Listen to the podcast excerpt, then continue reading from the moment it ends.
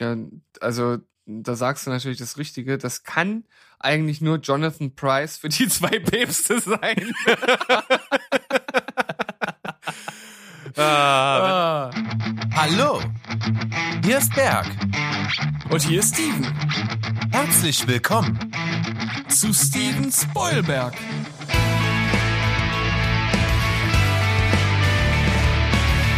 Steven Spoilberg.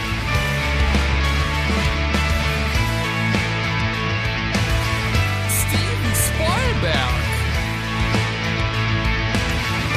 Dein Podcast. Steven Spoilberg.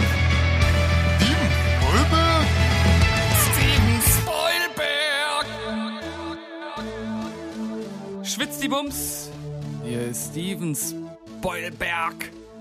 Ich bin Steven und auf der anderen Seite ist der Berg. Hallo Berg. Hallo, Steven. Hallo. Hier ist Berg. Berg. Wie geht es dir? Ja, eigentlich ganz gut. Ich ähm, bin noch ein bisschen durch den Wind von unserer Mammut-Podcast-Folge gestern. Ja. Es ist nämlich, es kommt was auf euch zu. Eine Gastfolge mit uns als Gästen bei einem anderen Podcast und wir haben sehr lange über nur einen Film gesprochen. Und du verklausulierst das so und gibst überhaupt gar keine Infos raus. Möchtest du etwa unsere Zuhörer noch auf die Folter spannen? Ja, das ist mein Ziel. Mehr will ich dazu gar nicht verlieren. Wenn es soweit ist, werden wir euch natürlich darauf hinweisen. Es könnte aber der Fall sein, dass jemand, den ihr schon von uns kennt und bei dem wir schon mal zu Gast waren, dran beteiligt war. Berg, der Meister des Cliffhangers. So sieht's nämlich aus. Und ich würde sagen, wir ballern mal richtig los wieder mit der neuen Folge. Und äh, willst du oder soll ich mit einem Rätsel anfangen? Ich glaube, ähm, ich fange mal wieder an. Oh. Wo kam, aus welchen Untiefen der Hölle kam das denn? Äh, das war äh, sehr plötzlich. Entschuldigung. Eigentlich tut's mir nicht leid, aber äh, ja. Aber das, das sind, äh, das sind immer so ganz interessante äh, Naturbeben, wenn die so einfach aus dem Nichts kommen und wo man dann selbst völlig perplex ist, wo das auf einmal herkommt. Wahnsinn. Ja, so geschehen. Und ich glaube, du hast vorhin mal ganz kurz in so einen Nebensatz gemurmelt, dass das heute eine harte Nuss für mich wird. Genau, es wird eine harte Nuss, weil du den Film auch unglaublich liebst und weil äh, es glaub, also ich glaube, es ist unglaublich schwierig, da überhaupt einen alternativen Cast für sich auszudenken. Ich glaube, bei anderen Filmen ist es einfacher, aber hier wird es dir schwerfallen. Äh, ich bin gespannt. Es geht ähm, um das Darsteller-Trio. Also wir konzentrieren uns wieder nur auf, auf grundsätzliche Schauspieler des Films. Und es handelt sich um Superbad. Wir sind also im Darstellerkarussell. Wer es noch nicht geblickt hat oder das noch nicht kennt, das Darstellerkarussell funktioniert folgendermaßen. Ich gebe Berg einen Film vor und Berg muss dann die von mir benannten Darsteller, also wir nehmen nicht den ganzen Cast, sondern immer nur ein paar, ähm, muss er dann durch ja, Alternativen besetzen und das Ganze bewerte ich dann. Und hier bei Superbad konzentrieren wir uns natürlich auf äh, Jonah Hill, Michael Sarah und Christopher Mintz Placé oder Plass. Ähm, die spielen die Charaktere Seth, Eve, Evan oder Evan? Evan wahrscheinlich, ne? Evan. Hm? Und äh, Vogel? Vogel, genau. McLovin. McLovin. Und äh, das sind natürlich schon ja sehr spezielle Charaktere, sehr speziell gespielt, die gleichwertig zu ersetzen. Das ist ein Ding. Das ist ein Ding. Das ist ein Unding. Ähm, pass auf, äh, ich ich erleichtere es dir ein bisschen, falls du nicht gleichwertige Schauspieler im Sinne des Alters findest, dass man vielleicht den Film ja auch, obwohl es macht dann keinen Sinn mehr, wenn man es mit Erwachsenen macht. Ne? Ja, doch. Ähm, ich ich Aber- habe auf jeden Fall eine es schon wär- eine aber- sehr gute Besetzung für Evan, also von Michael Sarah gespielt. Ja, okay. Sam Rockwell. Ich darf den Joker ja nicht mehr nehmen. Nein, der würde auch nicht passen, der ist viel zu cool. Äh, Evan ist ja wirklich ein übelstes Opfer. das muss man einfach mal sagen, so zum Fremdschämen peinlich zum Teil. Äh, am meisten zumindest von den dreien. Ja. Und für den, für den nehme ich Jason Biggs, natürlich bekannt als Hauptdarsteller von American Pie. Ah, ja, okay. Ist natürlich mittlerweile auch schon in den Mit-30ern oder End-30ern, glaube ich sogar. Aber, ähm, Ja, aber, ich nehme ihn in sein, in dem Alter, in dem er bei American Pie gespielt hat. Ich, ich glaube, man, man würde es ihm auch jetzt noch abnehmen. Er ist doch immer noch so ein Milchbubi. das stimmt. Ja. ähm, ich habe gleich die nächste coole Idee für für Seth. Ja. Ich, ich, ich, ja, lass mich da mal noch drüber nachdenken. Ich, ich behalte es mal im Hinterkopf, vielleicht äh, kommt mir noch ein Geistesblitz. Ähm, für McLovin. Also- oh, McLovin. Da, da habe ich auf jeden Fall eine gute Idee. McLovin. Ja, eigentlich so ein bisschen eine Handlampe sein. Eigentlich so, schon so ein bisschen lauchig. Hm. Ah, McLovin ist schwer. Nee, dann nehme ich erstmal hier, äh, ich habe die Idee gehabt und die finde ich eigentlich recht gut. Für Seth nehme ich Haley Joe Osmond. Für Seth, äh, ja, ja. Ist natürlich jetzt auch, na gut, ist, äh, der, der wird, würde noch äh, gerade so reinpassen. Ich glaube, der ist, wie alt dürfte er jetzt sein? Mitte, Ende 20, glaube ich, ne? Aber, Äh, wie jetzt? ja. Oh, 30 ist der auch schon, oder? Ja, Also mindestens. Aber nee, das finde ich interessant, ja. Und wenn die jetzt noch, wenn die jetzt noch einen guten. Wer könnte denn da so passen? Ähm. ich habe eine geile Idee. Äh, ich muss nur ganz schnell gucken, wie er heißt. Oh, den finde ich super. ey, wenn du jetzt den gleichen nimmst wie ich, ich muss nämlich auch erst gucken, wie der Schauspieler heißt. Der Schauspieler, den ich Ey, meine. Ich, ich schmeiß mich weg. Ich sagte, ich bereite mich schon vor. Ken Jeong. Der ähm, bei Hangover den, äh, den Chinesen spielt. oh Mann, der ist 50 oder so. Ja, aber in jungen Jahren, Mensch. Tüdelü, ihr Wichser. Ey, das ist eigentlich ein geiles Gespann. Da bin ich jetzt selber ein bisschen von mir äh, überzeugt. Okay, fass das bitte nochmal zusammen. Also ich nehme für ähm, den McLovin nehme ich Ken Jeong. Dann nehme ich für Seth nehme ich Haley Joel Osment. Und äh, für Michael Sarah, also Evan, nehme ich äh, oh, scheiße, was hatte ich denn? Äh, jetzt ist es wieder weg. Jason Biggs. Ach ja, Jason Biggs, natürlich, Jason Biggs. Das ist Genau. auf jeden Fall ein sehr interessantes Gespann. Aber, Das ist eine richtige Gurkentruppe. aber ich muss, ich muss wirklich sagen, dass du mit Kevin John hast jetzt einen aus dem Hut gezaubert, den ich ja sowieso, also ich, den, den, den, ich würde nicht sagen, dass ich ihn liebe, dafür beschäftige ich mich zu wenig mit ihm, aber ich, ich habe mal eine Zeit lang auch seine Videos auf YouTube geguckt. Der ist ja tatsächlich in Wirklichkeit ein Arzt, äh, Kardiologe, glaube ich. Das ist halt äh, an sich schon völlig absurd. Ähm, und äh, es, es gibt da so ganz lustige Videos, wo er halt so ähm, Gesundheitsfragen beantwortet und natürlich in seiner typisch verrückten Art. Es ist äh, sehr zu empfehlen und genau deswegen passt er auch echt da total lustig rein. Also interessant. Ich gebe. Ähm, ah, das ist wirklich, das ist ein sehr guter Cast. Du hast mich überrascht. Positiv. Ich, ich ich mich auch tatsächlich. gebe dir eine 9, eine 9 von 10. Wow. Echt Schön. gut. Ähm, ich habe äh, nicht den äh, gesamten Cast mir überlegt, aber ähm, ich dachte für Seth, das war der der Von Jonah Hill gespielt, Jonah Dicke. Hill, äh, Rico Rodriguez. Wer, Rico Rodriguez. wer könnte äh, wer könnte das sein? Ach, äh, ist äh, das ist doch Manny. Das ist Manny Delgado, genau. Das ist auch gut.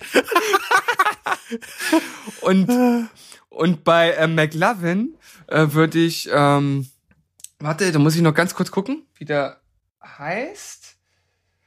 Äh, äh, Nolan Gold. Gleich- Nolan Gold, der sagt mir jetzt nix. Gleiche Serie. Äh, okay. Welcher kann das? äh, Das ist aber nicht, nicht Luke, oder? Natürlich, Luke. Luke als McLovin. Findest, Hm. f- f- findest du zu bräsig? Würde dann eher für den anderen passen. Ja. Ja, dann, dann hätte man natürlich auch die Darstellerchemie schon direkt hergestellt, ne? ja, ja, ja, deswegen. Ich mache das eigentlich ganz gerne, dass ich äh, dann bei solchen Sachen einfach bei einer anderen Serie äh, rumwilder, weil äh, das äh, ja manchmal irgendwie passt. Und wenn wir jetzt noch Ty Burrell noch dazu nehmen als McLovin, wäre es natürlich der Hammer. Ja, in jungen Jahren, äh, dann äh, unterschreibe ich das auf jeden Fall. das ist bestimmt cool. Der hat die nötige Verpeiltheit und äh, Liebenswürdigkeit dafür. Ah, also es ist auf jeden Fall äh, immer wieder lustig, sich sowas äh, zu überlegen, auch wenn es natürlich reine Fantasiewelten sind, aber es kommen ganz interessante Dinge bei rum. Ja, tipptopp, cool. Äh, bin ich mit meiner Wertung auch zufrieden. Ich war von mir doch durchaus selber überrascht jetzt. Ähm, Überrasch Jetzt mich hab mal ich- mit einem ja, mit ich habe für dich, ja, Bergs zynisches Filmplot-Quiz habe ich für dich. Das Ah. ist ja äh, jetzt schon fast wieder Tradition geworden, Mensch. Mm. Und ich schicke es dir parallel wieder rüber. Schmackofatz. Das Rätsel lautet, eine junge Frau versteht sich nicht mit ihrer Stiefmutter und sucht Zuflucht in einer Männer-WG. Schneewittchen und die sieben Zwerge. Ey, echt gut. da hast du ja gleich in die richtige Richtung gedacht. Ja. Ähm, also ich ich glaube, ich habe das irgendwo schon mal gelesen, deswegen ist mir das sofort eingefallen. Ich glaube, ich kannte das unterbewusst. Es- ich, ich kann dir aber nicht sagen, woher. Qualitativ gefällt mir das sehr gut. Ja. Ähm, Ja, ja, richtig, also 100 Punkte. ich, ich weiß gar nicht genau, was ich dazu sagen soll, außer dass ich, ähm, ich glaube, ich habe das irgendwo mal gelesen, weil das, ich habe das gehört und sofort in diese Richtung gedacht und also weiß ich nicht, ob man sofort in so eine Richtung denken kann. Also wenn jemand da draußen war, der, der das nicht kannte und sofort auch in diese Richtung gedacht hat, der kann mir ja zur Seite stehen und das mal äh, an den Berg schreiben. Ähm, oder gerne auch an unsere Mailadresse, die Berg jetzt wie aus der Pistole geschossen aufsagen kann.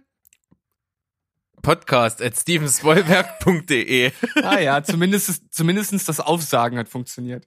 Wie aus der Pistole müssen wir noch üben. Ja, das ist richtig. Das liegt vor allen Dingen daran, dass ich jedes Mal über die Reihenfolge nachdenke, ob es jetzt Podcast at Stevens Bollberg oder Stevens Bollberg at Podcast ist. Und ich aber letzteres ergibt halt einfach keinen Sinn, aber da denke ich nicht dran. ja, und, und ich denke jedes Mal, dass irgendwo noch Info mit drin ist. Jedes Mal. Deswegen sage ich, und, und deswegen sage ich immer, sag du's auf, damit ich äh, Mhm. nicht das Problem habe. Naja, schreibt uns gerne mal dazu, schreibt uns eure Besetzung für den Cast von Superbad. Interessiert uns alles, keep it coming, schreibt weiter, immer gerne Meinungen und äh, bei, zu den Beiträgen, die wir hier so haben. Äh, Ergänzungen, alles Mögliche, wir antworten immer, wir freuen uns drüber. Jawohl, und mit diesen weisen Worten gehen wir in eine kurze Werbe- und äh, Pause, also ohne Werbung. Tschüss. Ja, noch nicht.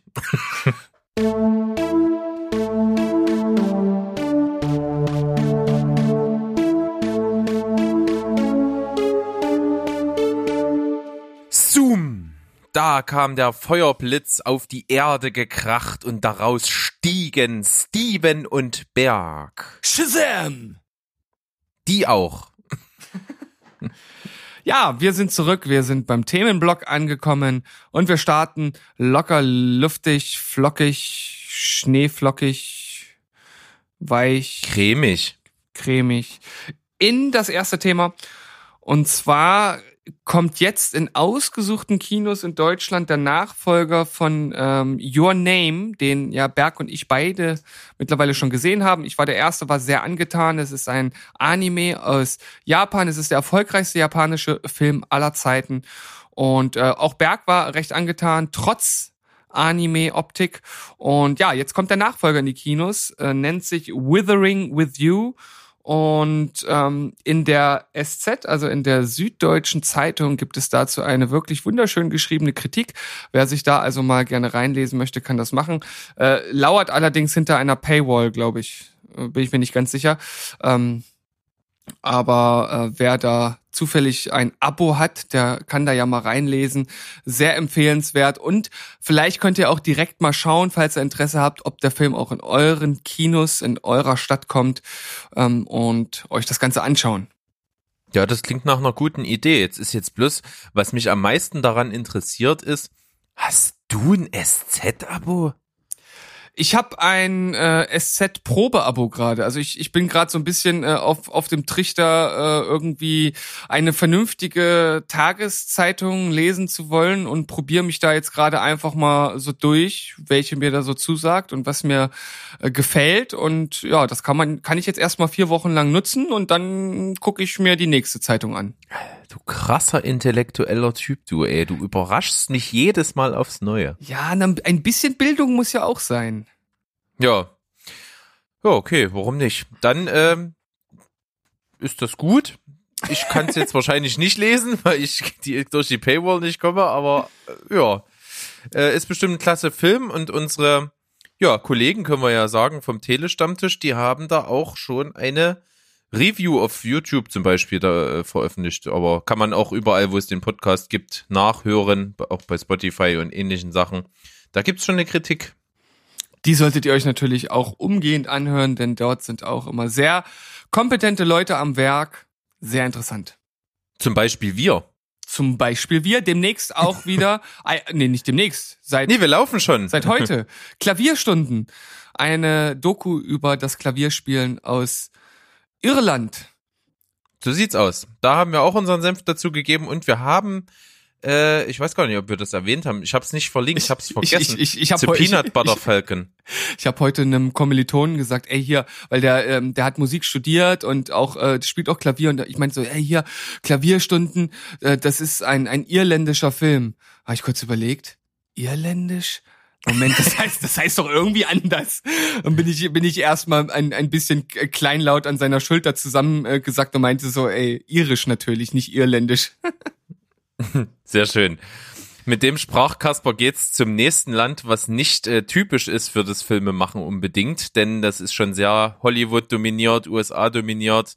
Wir kennen noch ein bisschen was so von von Deutschland, aber andere Länder sind immer ein bisschen weniger vertreten. Ähm, du und Toni, ihr habt in meiner Abwesenheit da mal eine Folge zugemacht, was so aus anderen Ländern äh, an Gold noch zu holen ist. Und perfekte Überleitung, es kommt nämlich auch ab und zu mal Gold aus Südkorea. Ja, wir haben es ja geschafft, noch ja wahrscheinlich einen der besten Filme der letzten Jahre zu schauen, äh, Parasite. Und äh, ich hoffe, dass auch viele von euch den schon geschaut haben, denn er ist wirklich außergewöhnlich. Eine Genrekomposition, die ineinander übergreift und trotzdem homogen wirkt und irgendwie, ja, äh, uns beide verzaubert hat. Ihr, ihr werdet dazu demnächst auf jeden Fall ein ausführliches Review noch bekommen. Worauf wir jetzt aber hinaus wollen, ist, dass es eventuell eine HBO-Serie, einen Ableger dazu geben soll. Das ist natürlich erstmal interessant. Auf der anderen Seite, ich weiß immer nicht, bei, bei so guten Filmen, ob sowas dann noch notwendig ist. Ja, ich bin jetzt auch erstmal skeptisch, zumal ich mir dann immer, wenn ich höre, okay, dieser Film wird jetzt zur Serie, denke ich mir jedes Mal, wie soll denn das gehen? Ja. Aber ich, äh, oft ist es auch so, dass das nur so ein Marketing-Trick ist, um auf so einer Welle von so einem erfolgreichen Film zu schwimmen. Oft hat dann die Serie, die am Ende rauskommt, dann nur am Rande was mit dem Film zu tun oder hat nur irgendeine so Art Grundsetting und äh, ist äh, an sich sehr eigenständig dann am Ende. Ja, aber ja, also es kann natürlich sein, dass das wirklich so eine Art Marketing-Ding ist. Ne? Man greift den Namen auf, man greift ein bisschen das Thema auf und baut dann ein bisschen was anderes daraus. Aber naja, der Film hat ja schon eine bestimmte Thematik, eine, eine bestimmte Gesellschaftskritik und das, das funktioniert ja auch alles nur so in diesem, in, in, in, in diesem Story-Mix und, und wie es halt gemacht wurde und auch dieses Spiel mit dem Wort Parasit und ja, ich meine, klar, wenn da findige und gute Drehbuchautoren am Werk sind, dann kann man da vielleicht auch was dazu schreiben, was passt. Und HBO ist ja nun mal wirklich ein Garant für gute Serien. Von daher bin ich generell ja immer erstmal offen, aber bei solchen Sachen zumindest auch ein bisschen grundskeptisch. Ja, aber was du gerade gesagt hast, ist schon ein bisschen richtig und wichtig für die Richtung, denn ähm, Adam McKay ist hier mit dabei, wahrscheinlich, also er ist im Gespräch für die Umsetzung und die Produktion dieser Serie und der ist ja bekannt für seine äh, wirtschaftlichen Bezüge. Der hat ja also The Big Short gemacht und Weiß. Das sind ja beides äh, schon, ja, Gesellschaftskritik, äh, Satiren zum Teil das überschneidet sich ja ein bisschen mit Parasite. Von daher glaube ich, dass der Ton, in dem das Ganze stattfinden wird, sehr auf diese gesellschaftskritische Note eingehen wird.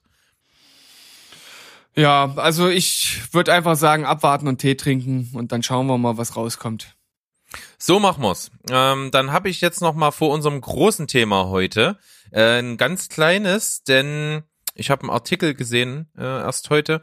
Da geht es darum, dass ähm, ja 1917, der jetzt in die Kinos kommt, ein Film ist, der mit einem Pseudo-One-Shot äh, arbeitet. Das bedeutet also ähnlich wie bei Birdman zum Beispiel damals, dass ähm, die ganze Zeit die Kamera am Geschehen dran ist, dass es keine sichtbaren Schnitte gibt, dass die Schnitte, die verwendet werden, also im Unsichtbaren für den Zuschauer passieren. Äh, der geübte Zuseher kann das natürlich identifizieren, aber ich sag mal, die Illusion wird aufrechterhalten, dass die Kamera im Prinzip die ganze Zeit läuft und nicht abgeschalten wird und mitgeht. Und da hat sich hier so ein Artikel bei Movie Pilot damit beschäftigt, dass es ja sowas auch schon ab und an mal gegeben hat und äh, listet hier eine Reihe von Filmen auf.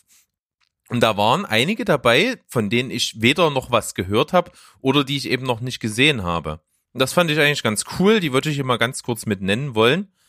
Ähm, du hast ja zum einen äh, Victoria genannt, über den haben wir ja gesprochen, auch in unserer Plansequenz Folge. Das ist ja wirklich der True One-Shot.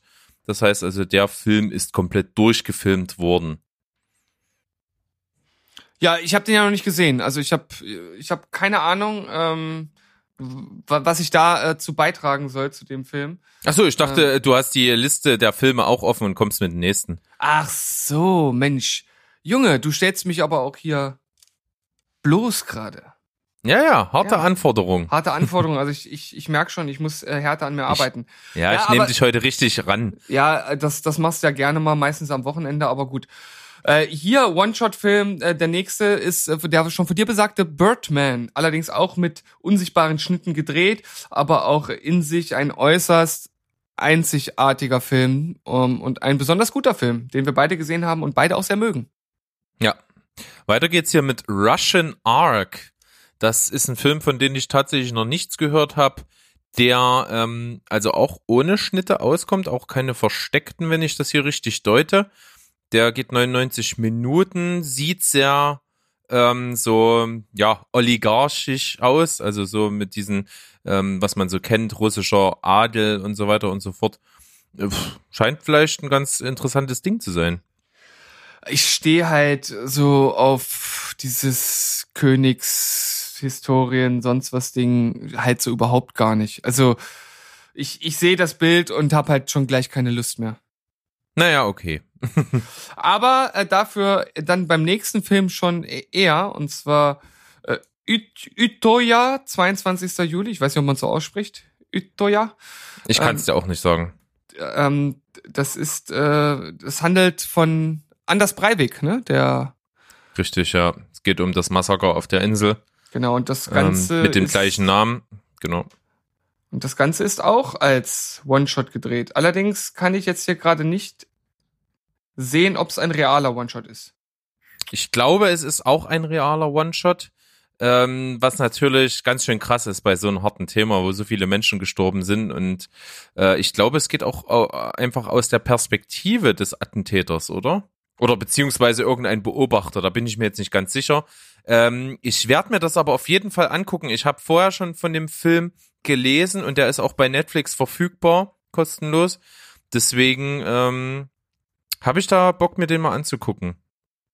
Stelle ich mir äh, ganz gut vor. Also vor allen Dingen für so eine Art von Film ist das, glaube ich, ein sehr intensives Erlebnis. Ähnlich wie es eben bei 1917 ist, ähm, für einen Kriegsfilm so eine Kameraform zu wählen, ähm, die im Prinzip das Gefühl simuliert, dass du ständig dran bist und völlig machtlos daneben stehst und Mhm. die Kamera nicht wegschwenkt, nicht wegschaltet. Äh, du siehst halt alles und kannst nichts machen. Das ist für einen Kriegsfilm sehr interessant, finde ich.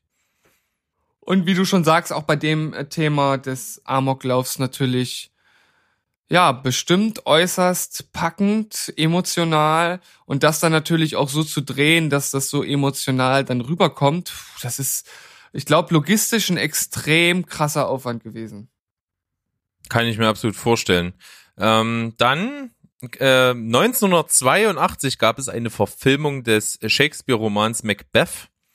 Ähm, die war mit einer, zwar nicht komplett durch als One-Shot konzipiert, aber es gibt da drin eine 57-minütige äh, Sequenz, die al- also ohne Schnitt passiert ist. Das ist ja auch schon nicht ohne. Auf jeden Fall. Ähm, ja, ansonsten Macbeth, tja, Shakespeare halt, ne? Ja, muss man drauf stehen, ist, äh, das kommt auch immer bei so Verfilmungen drauf an, ob die im klassischen Text sind. Das macht das Ganze manchmal auch etwas anstrengend. Ähm, Ja, definitiv. Also muss man schon ein Fable für haben, ansonsten wird's halt auch einfach schwierig, dem zu folgen und ja, dass es halt einen packt und Spaß macht, wird dann wahrscheinlich eher schwierig. Ja, beim nächsten bin ich echt ein bisschen überrascht, dass das an mir vorbeigegangen ist. Es ist ein Tatort. Die Musik stirbt zuletzt. Auch ich habe davon noch nichts gewusst und habe es erst eben in der Liste gesehen, als du das reingepackt hast. Also interessant. Ja, kann man ja mal nachforschen, ob das irgendwo in irgendeiner Mediathek auffindbar ist. Das könnte man sich vielleicht durchaus mal angucken. Ähm, es gibt ja ab und an mal Tatorte, die sich nicht anfühlen wie Tatorte, deswegen meistens gut sind. Und ähm, ja, manchmal kommt da was Gutes bei raus. Vielleicht hier auch. Dann Weiß es nicht. ha- äh, haben wir einen noch in der Liste. Ja, genau. Den Film Time Code. Und das sieht ziemlich abgefahren aus, denn äh, es handelt sich hier auch um einen, äh, nicht nur einen One-Shot, äh, einen True One-Shot, sondern um vier, die simultan passieren. Und ich denke mal, dass auch teilweise sich die Handlungen dort überschneiden, was äh, logistisch bestimmt ein echt krass heftiger Aufwand ist. Und natürlich die Planung an sich, dass du quasi immer nur in einen der vier Shots, die als ähm, viergeteilter Splitscreen gezeigt werden, was hast, wo was passiert, wo deine Aufmerksamkeit hingeht und dass du oft äh, das so planst, dass auf den anderen drei Bildschirmen nicht so was Interessantes passiert oder irgendwelches Füllmaterial, also dass ähm, du nicht äh, irgendwie was verpasst oder beziehungsweise deine Aufmerksamkeit immer nur auf eins lenken kannst. Es ist auf jeden Fall äh, so, ja, ein bisschen Mindfuck-mäßig. Also nicht Mindfuck-mäßig im Sinne von äh, Mystery oder, oder übernatürlich, aber da dann zu folgen und ich meine, ist das mit Ton? Kann man hören, was in allen äh, Bildschirmen passiert? Wie soll ich mir das vorstellen? Also irgendwie äh, wirkt das sehr abgefahren. Ja, ich habe auch keine Ahnung, wie das Ganze funktionieren soll. Äh, ist aber auch hier mit Stellan Skarsgård und Selma Hayek. Es sind ja auch bekannte Namen mit dabei, also pff, bin mal gespannt.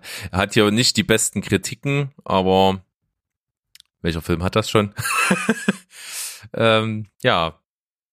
Aber warum nicht? Vielleicht kommt man da ja mal ran und kann mal schauen, wie das so bewertet ist. Hier bei Moviepilot hat es einen Community-Schnitt von 5,6 was jetzt ja nicht so übermäßig prall ist. Aber vielleicht äh, kennt ihr ja noch One-Shot-Filme, die vergessen wurden von dieser Liste und die dort unbedingt mit drauf müssen. Dann schreibt doch einfach dem Team von moviepilot.de oder uns. Ja, oder uns. Das äh, ist natürlich noch viel interessanter. Naja, das wollte ich hier mal so einstreuen, weil ich ja 1917 erst unlängst gesehen habe und äh, das Thema One-Shot bei mir relativ frisch jetzt ist und deswegen war mir das äh, umso interessanter, das mal hier noch zu sehen. Wann hast du den denn gesehen, du Schuft? Ja, in der Sneak am Montag. Echt? Ja, Äh, da ist habe ich dir sogar geschrieben, hast du wieder komplett überlesen, ne? Wo hast du es geschrieben? Im Facebook Messenger. Wirklich? Ja, aber du überliest auch gerne mal Nachrichten. Wenn ich mehrere schicke, dann liest du wahrscheinlich immer irgendwie nur die letzte. Nee, es ist tatsächlich so in letzter Zeit, dass ganz oft ähm, das oben nicht leuchtet. Also es ist ja normalerweise diese rote Blase da oben mit hier so und so viel Nachrichten. Das äh, ganz oft nur, wenn ich dann da draufklicke, dann steht immer oben in der Ecke Neueste und in der Klammer dann irgendwie drei oder sowas. Und dann muss ich selbst gucken, wo eine neue Nachricht ist. Und wenn du dann irgendwie, wenn ich das dann mal bei dir nicht sehe oder auch bei anderen und dann noch mal was dazu geschrieben bekommt, dann sehe ich nicht, dass davor was steht. Das wird es wahrscheinlich gewesen sein. Und das Witzige ist ja, ich habe dir als kleinen Wolfgang M. Schmitz Fanboy ja die Analyse von ihm zu 1917 rübergeschickt. Und du hast sie dir ja auch angeguckt und wir haben uns ganz kurz drüber unterhalten. Und ich bin halt fest davon ausgegangen, dass du das gerafft hast, dass ich den gesehen habe. Ja, ich sehe jetzt auch, das ist die direkte Nachricht davor. Ja. Also da habe ich in diesem Falle, äh, kann ich es nicht auf Facebook schieben, da habe ich es einfach überlesen. Ja. Macht ja auch nix. Habe ich gesehen. Und ähm, bevor wir jetzt eigentlich zu unserem Hauptthema für heute kommen, was ja die Oscar-Nominierungen sind, ähm, kann ich, weil wir ja nicht umhin kommen, da auch mal ganz kurz drüber zu sprechen, äh, hier schon mal meine Review zu 1917 vorziehen. Ähm, 1917 ist Wahnsinn. So ist äh, ein total krasses Gefühl. Ich fand es damals halt schon bei Birdman ziemlich geil, diese, diesen Pseudo-One-Shot. Und hier ähm, ist das ähnlich kunstvoll gemacht, aber wirkt in dem Setting eines Kriegsfilms total krass. Also es ist so, du bist so nah dran und du bist halt so völlig machtlos und stehst daneben und äh, denkst dir, oh, geh da nicht hin und mach doch mal was anderes und äh, lauf nicht um die Ecke und so. Das ist schon ganz schön heftig. Das kann ich mir vorstellen. Ich bin auch ziemlich heiß da drauf, mir den Film noch anzuschauen. Ich finde ja solche One-Shot-Sachen auch immer äußerst interessant und wie du ja schon gesagt hast, in einem Kriegssetting, man ist halt ein, nicht wie in anderen Filmen so ein Zuschauer, der das halt wie so ein übernatürliches Wesen aus allen Ecken sieht, sondern man ist halt wie ein Beobachter, der daneben steht und hilflos ist. Und ich glaube, das macht den Film halt so besonders. Ja. Also die Kameraarbeit ist großartig, die Ausstattung ist ziemlich gut, die Story hat einfach, ähm, ja, die ist halt relativ einfach. Es geht also wirklich nur darum, wir befinden uns im Ersten Weltkrieg und ähm, eine, ja, ein Stützpunkt, wo, sage ich mal, relativ viele Soldaten stationiert sind, hat ähm, Luftaufklärungsbilder erhalten und weiß, dass ein Angriff, der in, am kommenden Tag gestartet werden soll, wo 1600 deutsche, Sol ähm, nee, Quatsch, britische Soldaten ähm, involviert sind, ähm, eine Falle ist. Die können das also durch Luftaufklärung sehen. Und ähm, als sich die deutsche äh, Armeefront zurückgezogen hat, haben die auch die Kommunikationswege zerstört, sodass die halt dieser, diesem Bataillon eben nicht Bescheid sagen können, dass sie in eine Falle laufen. Und das Leben von 1600 Soldaten steht auf dem Spiel und mehr Möglichkeit als äh, zwei Soldaten abzukommandieren, die über das äh, Schlachtfeld gehen müssen bis dorthin, also ein paar Kilometer entfernt und denen das mündlich Bescheid zu sagen, haben sie nicht und das ist der einzige Plan, den es gibt und der wird dann eben in die Tat umgesetzt. Und man nimmt halt zwei sehr, sehr junge Soldaten, äh, vor allen Dingen, weil, weil die beide äh, wahrscheinlich auch ein bisschen was in der Birne haben. Der eine ein ziemlich guter Kartenleser ist und in dem Bataillon, was eben äh, kurz davor steht, in die Falle zu laufen, ist von dem auch der Bruder mit drin. Also da ist halt nochmal so eine persönliche Motivation dahinter und man schickt eben diese beiden los, damit die sich auf den Weg dahin machen, um das eben zu schaffen. Und das ist ein Wettlauf mit der Zeit, das ist äh, wahnsinnig gefährlich. Das kann an so vielen Stellen scheitern und das ist halt ständig greifbar. Nicht zuletzt dadurch, dass man sich eben so drin fühlt durch die Kameraführung schon, sondern auch, weil man den beiden das halt echt gut abkauft. Diese ständige Angst, dieses ständige Angespanntsein, das kommt extrem gut rüber. Und das Witzige ist halt, man konzentriert sich auf zwei Schauspieler, die man eben nicht so jetzt kennt unbedingt. Also es sind halt relativ unbekannte, frische Newcomer-Schauspieler die das machen und das äh, haben die echt wahnsinnig gut gemacht. Also im Grunde ist die Story ja ziemlich simpel. Ne? Also es ist halt einfach ein, ein Trupp, der hinterhergeschickt wird, damit die Jungs nicht in eine Falle laufen. Aber ich glaube, hier geht es ja um das Emotionale, um das Drinsein, um das Miterleben, um mitzufiebern, um wie du schon sagst, oh nein, jetzt mach's doch nicht, warum machst du es denn? Und dann, oh, ja, ich glaube, das ist schon wirklich was ganz Besonderes. Ja, und was ich, was mir halt sehr, sehr gut gefällt, habe ich aber auch in schon ein paar Kritiken als negativ gelesen, dass eben die Musik das Ganze halt sehr, sehr analog begleitet. Das heißt, immer ähm, ist so eine ist so ein unruhiges Grundthema da, was diese Spannung hält. Und immer, je weiter die beiden kommen und je bedrohlicher die Umgebung auch wird und je heikler die Situation zu werden scheint, desto krasser, strukturierter, auch lauter und bewegter wird die Musik dazu. Also das ist sehr, sehr analog und es ist immer so, es passiert was und das wird mit der Musik so eingeleitet und das finden viele zu subtil in ihren Kritiken. Mir hat das aber sehr, sehr gut gefallen und hat mich nur noch mehr da eben reingezogen und mhm. deswegen ist es für mich ein äußerst gelungener Film. Ähm, abgesehen mal davon, dass da halt viele versteckte Schnitte drin sind, ist es halt trotzdem ein unglaubliches Unterfangen. Viele Kamerashots sind ja halt trotzdem recht lang geraten und man muss das ja auch mit äh, so vielen tausenden Statisten, die dort mit dabei sind, die koordiniert werden müssen, die bestimmte Bewegungen eben machen und die anderen müssen sich hindurch äh, schlängeln ja auch irgendwie. Das ist logistisch und planmäßig wahnsinnig aufwendig. Und deswegen glaube ich, ist das schon äh, ganz schön weit vorne mit dabei bei den Oscars. Aber dazu äh, können wir ja dann in den Kategorien gleich näher äh, eingehen. Ja, dann können wir doch eigentlich direkt mal rüberschwenken, oder? Ja, und ich würde auch sagen, wir zäumen das Pferd von hinten auf. Wir fangen mal bei den in Anführungsstrichen unwichtigeren ähm, Kategorien, wo wir wahrscheinlich auch gar nicht so viel dazu sagen können, an, oder? Ja, na, ich habe mich jetzt gefragt, ob wir wirklich da äh, jede einzelne von diesen Nebenkategorien durchgehen wollen, weil da manchmal dann schon, also ich finde, manche Kategorien sind schon echt belanglos. Ja, ja, klar. Äh, deswegen, aber nennen würde ich sie trotzdem und auch, äh, wenn du keine Ahnung hast, einfach einen Tipp abgeben, dass wir hier irgendwann mal kontrollieren können, wie gut wir eigentlich waren. Alles klar, dann machen wir das. Jo, also Ach, ich fange an, an, hier mit, mit visuelle Effekte. Ja. Ähm, ist ja hier das letzte, oder hast du es auch vor dir, was ich dir geschickt habe? Ja. Ja. Ähm, visuelle Effekte, glaube ich, von den Nominierten am ehesten an Avengers 4 Endgame. Äh, ich sage 1917. Ja, okay. Ähm, da ist halt auch viel handgemacht. Gehört das auch zu visuellen Effekten bei viel handgemachten? Naja, ja, visuell ist ja erstmal nur das, was man sieht. Hm, ich dachte, visuell ist immer so CGI-Zeug und sowas. Naja, es gibt ja aber auch keine andere Kategorie, wo das reinfällt. Oder, ich meine, bestes Make-up wird es ja nicht sein. Ja, ist richtig. Na gut, ähm, also haben wir das geklärt. 1917 bei dir. So, dann haben wir beste Tonmischung. Es ist halt auch so sehr technisch und äh, so, so tief bin ich da nicht drin.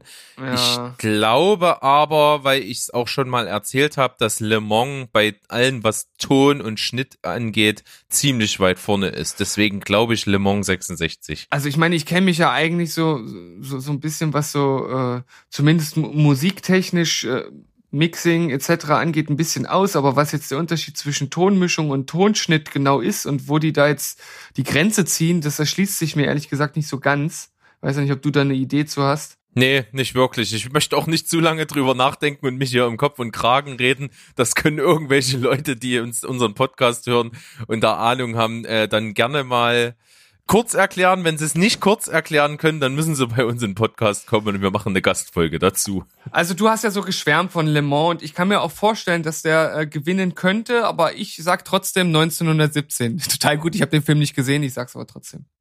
Ja, finde ich gut. Dann kommen wir jetzt zum besagten Tonschnitt. Ich bleibe einfach mal bei Le Mans aus, aus, aus, aufgrund äh, auch Unwissenheit. Aber wie gesagt, hat mir alles, was Sound war in dem Film sehr, sehr gut gefallen und auch äh, Tonschnitt könnte ich mir auch so Wechsel zwischen äh, Geräuschen und sowas ähm, in, in, in Bildsynchronität auch so vorstellen. Und das war halt da sehr, sehr schnell geschnitten, gerade in den Rennszenen und auch immer mit den passenden Sounds. Könnte ich mir vorstellen, dass das passt. Also hier zäume ich das Pferd mal anders auf. Ich, ich hoffe einfach mal inständig, dass Star Wars keinen Oscar gewinnt. Und äh, nehme wieder 1917. Krasser Typ, ey. So, bester Filmsong. Ich kann mich, also, äh, ich habe einen Film davon gesehen und das ist Rocketman. Ähm, und der hat ja bei den Golden Globes schon gewonnen. Von daher kann ich das echt schlecht beurteilen. Ähm, was, wie siehst du das? Ich sag Rocketman. Du sagst Rocketman. Und ich hoffe, dass es nicht die Eiskönigin wird. Ja, kennst du den Song? Nein, aber ich will nicht, dass die Eiskönigin gewinnt. Warum? Weil Wolfgang M. Schmidt da seine Story von Imperialismus erzählt hat. Nein, auf gar keinen Fall. ja, aber der erste Eiskönigin-Song hat damals gewonnen, oder? Ja, der war aber äh, tatsächlich auch gut. Aber, Der ist auch wirklich gut. aber wenn, stimmt, wenn der andere äh, so gut wäre, dann hätte ich ihn noch schon mal gehört. Okay. Ich, also ich äh, halte mich jetzt mal am Golden Globe fest. Das ist der einzige Anhaltspunkt, den ich in dem Moment habe. Deswegen sage ich auch Rocketman. Vielleicht habe ich ihn ja auch gehört und weiß nur nicht, dass das ist. Okay, aber gut, du sagst auch Rocketman. Ähm, ich denke, da liegen wir gar nicht so schlecht. Ja. So, dann haben wir jetzt beste Filmmusik. Ja, große Namen mit dabei. Ist ne? das Alle- ist, ist da jetzt äh, der also äh, Filmmusik ist schon der Score gemeint, oder? ja, der Score, genau. Ja, Joker. Ähm, bin ich bei dir. Würde ich auch sagen. Also ich, äh, ich habe ja so die leise Ahnung, dass Joker mit seinen elf Nominierungen, die er bekommen hat, was wirklich Wahnsinn ist, äh, der führt ja auch das Feld der Nominierungen an. Ich glaube, der wird nicht allzu viel abräumen. Und äh, halte es aber bei Filmmusik durchaus für sehr, sehr wahrscheinlich. Wenn ich das mal so gegennehme, Marriage Story, ist, fand ich jetzt nicht so außergewöhnlich. Little Women habe ich nicht gesehen. Das ist aber auch so ein bisschen was Herrschaftliches und ein bisschen was äh, sehr Klassisches im Score, glaube ich, äh, von Alexandre Desplat. Ist aber auch ein großer Name. Also der ist schon auch oft nominiert gewesen. Äh, John Williams ist ja äh, wieder Star Wars. Wir haben ja uns geeinigt, dass Star Wars nichts gewinnt. Genau. Ähm, 1917 habe ich jetzt zu oft schon kritisiert gesehen in, in Kritiken, äh, die Musik. Von daher räume ich tatsächlich äh, Hildur Gudnadottir äh, die größten Chancen für Joker ein. Wir werden bald alle schlauer sein. Ja, in zwei Wochen, glaube ich. Heute, heute, wenn die Folge rauskommt, in zwei Wochen, genau. Nee. Die Folge kommt am 19. raus und die Oscars sind am 9. in drei Wochen. Ja, vielleicht äh, können wir ja bis dahin äh, noch drüber diskutieren, was das beste Make-up und Hairstyling angeht. Ja, gute Frage. Also ich, ähm, durch unseren gemeinsamen Kumpel Vincent weiß ich ein kleines bisschen, was so im äh, Make-up und äh, Hairstyling-Bereich äh, hinter Joker so steht. Der hat mir da so ein bisschen den Künstler, der darauf Einfluss genommen hat, gezeigt, was er so gemacht hat und wie die da so rangegangen sind. Das fand ich hochinteressant. Ähm, finde aber auch, dass das, was wir äh, im Trailer schon alleine gesehen haben von Judy, also hier Rennie Zellweger als Judy Garland, fand ich eigentlich auch schon ziemlich gut. Ja, ich fand es vor allem gut, weil ich sie im Grunde genommen nicht erkannt habe. Also es war schon verblüffend. Ich gehe mit Jodie. Judy. Ich gehe mit Judy. Weil Bombshell, da finde ich, das sieht immer so ein bisschen äh, komisch aus. Ähm, Maleficent hat ja, der erste hat das, glaube ich, gewonnen. Damals, zu Echt? seiner Zeit. Ja, der hat, ähm, Maleficent hat Best Mal- Make-up und Hairstyling, glaube ich, gewonnen. Ja. Maleficent. Malefiz. Malefiz. Ah, ich finde das schwer. Aber ich bin auch wieder bei dir. Also ich, ich würde auch auf Judy gehen. naja, aber Hm. also wir sind halt auch zwei krasse Motherfucker, von daher, warum denn nicht? Ja, eben. Ähm, bester Dokumentar-Kurzfilm. Ich habe keine Ahnung, ich habe nicht einen davon gesehen. Ja, das ist jetzt auch eigentlich Schwachsinn, die können wir einfach würfeln. Also ich habe keine Ahnung, ich, ich kenne die noch nicht mal. Nee. Ich nehme Walk, Run, Cha-Cha-Cha. Dann, dann nehme ich St. Louis Superman. St. Louis Superman. Na gut, ähm, ja, dann kommen wir zum besten Szenenbild. Das ist wieder hochinteressant, finde ich. Oh, das ist wirklich schwierig. Also ich finde rein von der Ausstattung äh, die Irishman absoluten Oberwahnsinn. Also schon alleine ähm, so, so diese ganzen alten, geilen Autos mit diesen aufwendigen Karosserien und die Straßenzüge und sowas, das ist so authentisch für mich. Deswegen fand ich stark. 1917, ähm, ja, ist eine Kriegsszenerie. Es ist gut, kommt gut rüber, finde ich jetzt aber jetzt nicht wahnsinnig außergewöhnlich. Once Upon a Time in Hollywood, äh, wirst du mir zustimmen, ist ähnlich gut, wie, also so von, von der Authentizität der, der, von, von dem Jahr 69 kommt das schon geil rüber. Also ich, ich schwanke auch zwischen The Irishman und Once Upon a Time in Hollywood, weil Parasite ist auf jeden Fall, was das Szenenbild an, an, angeht, auch halt super gut, aber halt nicht so außergewöhnlich oder so, dass man sagen müsste, das kriegt jetzt einen Oscar. Wobei ich glaube, wenn mich jetzt nicht alles täuscht, äh, irgendjemand, der das von unseren Zuhörern weiß, kann mich berichtigen, äh, gehört nicht die Beleuchtung auch zum Szenenbild? Hm, Wahrscheinlich. Ich glaube schon. Und ich habe ganz oft gelesen, dass äh, Parasite ja das absolute Nonplusultra-Musterbeispiel der Set-Ausleuchtung ist. Könnte natürlich auch für diesen Film sprechen, wenn du das so sagst. Aber Ja. also ich gehe mit Once Upon a Time. Ich gehe mit The Irishman. Na gut. Okay. Dann, was kommt als nächstes? Wir sind wieder bei der Würfelkategorie. Sehr gut. Irgendwas Bester- Kurzfilm, oder? Bester Ja. Kurzfilm Brotherhood, äh, Nefta Football Club, The Neighbor's Window, Saria, Saria und A Sister. Ich habe keine Ahnung. Ich auch nicht. Ich habe auch von nichts davon was gehört. Ich hoffe, in diesem Jahr 2020 wird sich das etwas ändern, ähm, weil wir ja beim Telestammtisch sind und die ja auch sich ein bisschen auf die Fahne geschrieben haben. Gerne Indie-Filme, gerne Dokus auch. Da äh, haben wir vielleicht doch durchaus das Glück, öfter mal an so Doku, äh, äh, an Doku-Filme oder Kurzfilme oder sowas ranzukommen. Ja, vielleicht ist dann ja mal sowas dabei wie der Nefta Football Club. Mit dem Ja. gehe ich. Ich gehe mit dem Nefta Football Club. Okay, ich nehme Assister. Cool. Ja, Nächster, bester animierter Kurzfilm. ja, gleiche. Ich, ich Da ist wieder was mit Sister dabei. Es ist sehr auffällig. Ja. Ich nehme Kid Bull. Das hört sich lustig an. Ich nehme Daughter, das hört, das hört sich so dramatisch und so bedeutungsschwanger an, Ja, oder? es könnte sein, ja. Das birgt dramatische, ähm, dramatisches Potenzial. Ja. Dann Kategorie bester Schnitt. Ah. Also ich fand ja von denen, was ich, was hier so mit dabei ist, sind meine Favoriten auf jeden Fall, die, wo die Wahl fällt bei mir, Joker, Le Mans und Paras Parasite. Also die Das- fand ich alle herausragend gut. Ja, also ich habe ja Le Mans nicht gesehen, aber das ist der, das ist ja, der ist doch prädestiniert für den besten Schnitt.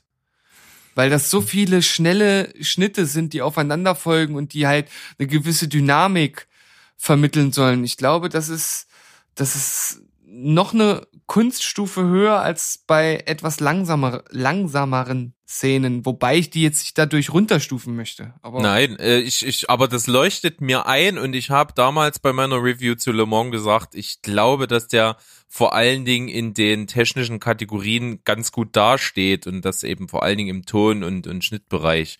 Deswegen gehe ich hier auf Le Mans. dann nehme ich auch Le Mans. Le Mans. So sieht's aus. Ja, was kommt als nächstes? Das Kostümdesign. Puh, ja, da sind natürlich wieder die, die, die irischen Verdächtigen dabei. Ähm, also The Irishman, Jojo Rabbit, Joker, Little Woman und Once Upon a Time in Hollywood. Ja, Little Women ist natürlich auch wahnsinnig krass mit so äh, so äh, auch barocken Kleiden, Kleidern und sowas. Äh, das hat in der Vergangenheit, glaube ich, schon immer ganz gut gewonnen mit sowas. Äh, sowas Herrschaftliches. Aber ich sag schon, Irishman ist schon gut. Ähm, ich ich gehe mal auf Little Women. Ah, du bist ein krasser Typ, ja? Unge ungesehen. Ich habe ihn leider nicht äh, sehen können. Aber der ist ja ultra krass besetzt, ne? Ich habe keine Ahnung. Naja, das ist äh, auch, also auch so ein, so ein geballten Frau, Frauenpower-Film. Äh, Sehr starke Frauenrollen, vor allen Dingen im Vordergrund hier. Und das sind, glaube ich, äh, mit, mit relativ, äh, ich glaube, mit alle, fast alle sehr bekannt besetzt. Also, es wird schwierig. Ich, äh, ich sag einfach mal. Ich sag Once Upon a Time in Hollywood. Hm, okay. Dann sind wir jetzt schon bei der besten Kamera und 1917. Ja, ja, ist für mich eigentlich auch vollkommen klar.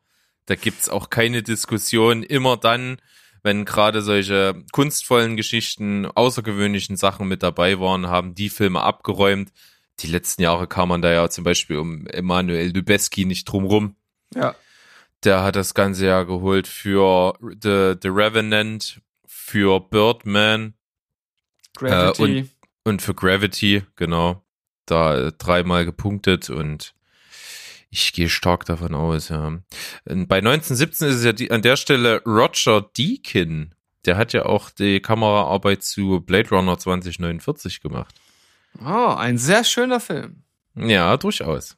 Ähm, also 1917 ist absolut klar. Hier ist ja auch mit äh, sehr überraschend für mich irgendwie. Ich habe ihn zwar nicht gesehen, aber das ist jetzt nicht ein Film, wo ich gedacht hätte, der ist irgendwie nominiert für beste Kamera, der Leuchtturm. Ja. Interessant. Hätte ich jetzt auch nicht erwartet, dass er in der Kategorie auftritt, aber naja. Ja. Warum Haben nicht? wir ja leider nicht gesehen. Nein, haben wir nicht gesehen. Wir haben auch keinen der besten Dokumentarfilme gesehen, glaube ich. Also ich zumindest nicht. Hm, kam das schon? Nee. Nee, noch nicht. Okay, dann kommt das jetzt als nächstes, oder? Richtig. Das war, Äh. das war meine Überleitung. Die war echt gut und ich habe sie im Grunde genommen eigentlich äh, fast versaut, ich, weil ich gerade hier überlege, wie ich. Ah hier, jetzt habe ich es gefunden. Aber ich, kann ja schon, ich, ich kann ja schon mal sagen, American Factory, The Cave am Rande der Demokratie für Sarna und Land des Honigs. Ich musste kurz mal nachlesen, weil ich es nicht lesen kann. Ja, weil für, für mich sieht's aus wie Sammer. Achso, Ich weiß, ich weiß es nicht, ich kann es Oh. nicht genau. du, du hast recht. Du hast Sama, recht. okay, Sama, für für Sama. Sama. Alles klar. Ja, Ähm, ich, ich nehme The hab- Cave, warum auch immer. Ich habe nur was gehört von dem. Ah, nee, ähm, American das, Factory habe ich gehört. Nee, äh, Land des Honigs habe ich gehört. American, Deswegen nehme ich das einfach mal. American Fact, genau, American Factory ist ein Film über eine, ähm,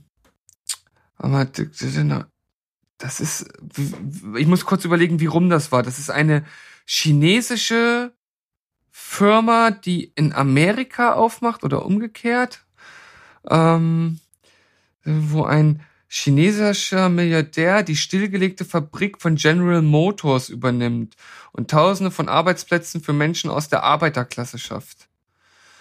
Während er zu Beginn der Eröffnung der Fabrik wie ein wahr gewordener Traum, wie, das wie ein wahrgenommener Traum wirkt, wird mit der Zeit Kritik an deren Arbeitsbedingungen geübt. Ah, okay, gut. Also ein Chinese, der eine amerikanische Firma aufkauft, so rum. Okay. Das klingt doch, äh, das klingt doch wie gemacht für die Oscars. Ich nehme Ach so. American Factory. Ach, jetzt doch, wieder umentschieden hier. Ja, ja. Hm. Na gut, sei dir gestattet. Da sind wir doch äh, frei hier, richtig Oh. äh, liberal unterwegs. Ja, bei, bei der nächsten äh, Kategorie, da kommen mir ein bisschen die Tränen, weil es der deutsche ähm, Beitrag leider nicht unter die fünf Nominierten geschafft hat, was ich sehr traurig finde. Ja, das kann ich mir vorstellen. Du hast extrem davon geschwärmt. Ich habe es halt auch nicht geschafft, mir den anzugucken. Aber abgesehen mal davon bin ich extrem überzeugt davon, dass Parasite das Ding wohl holen wird. Also du wolltest jetzt nicht noch zufällig den Film auch nennen? Ach so, Systemsprenger, natürlich. Für mich war es so klar, dass ich das gar nicht mehr nennen musste.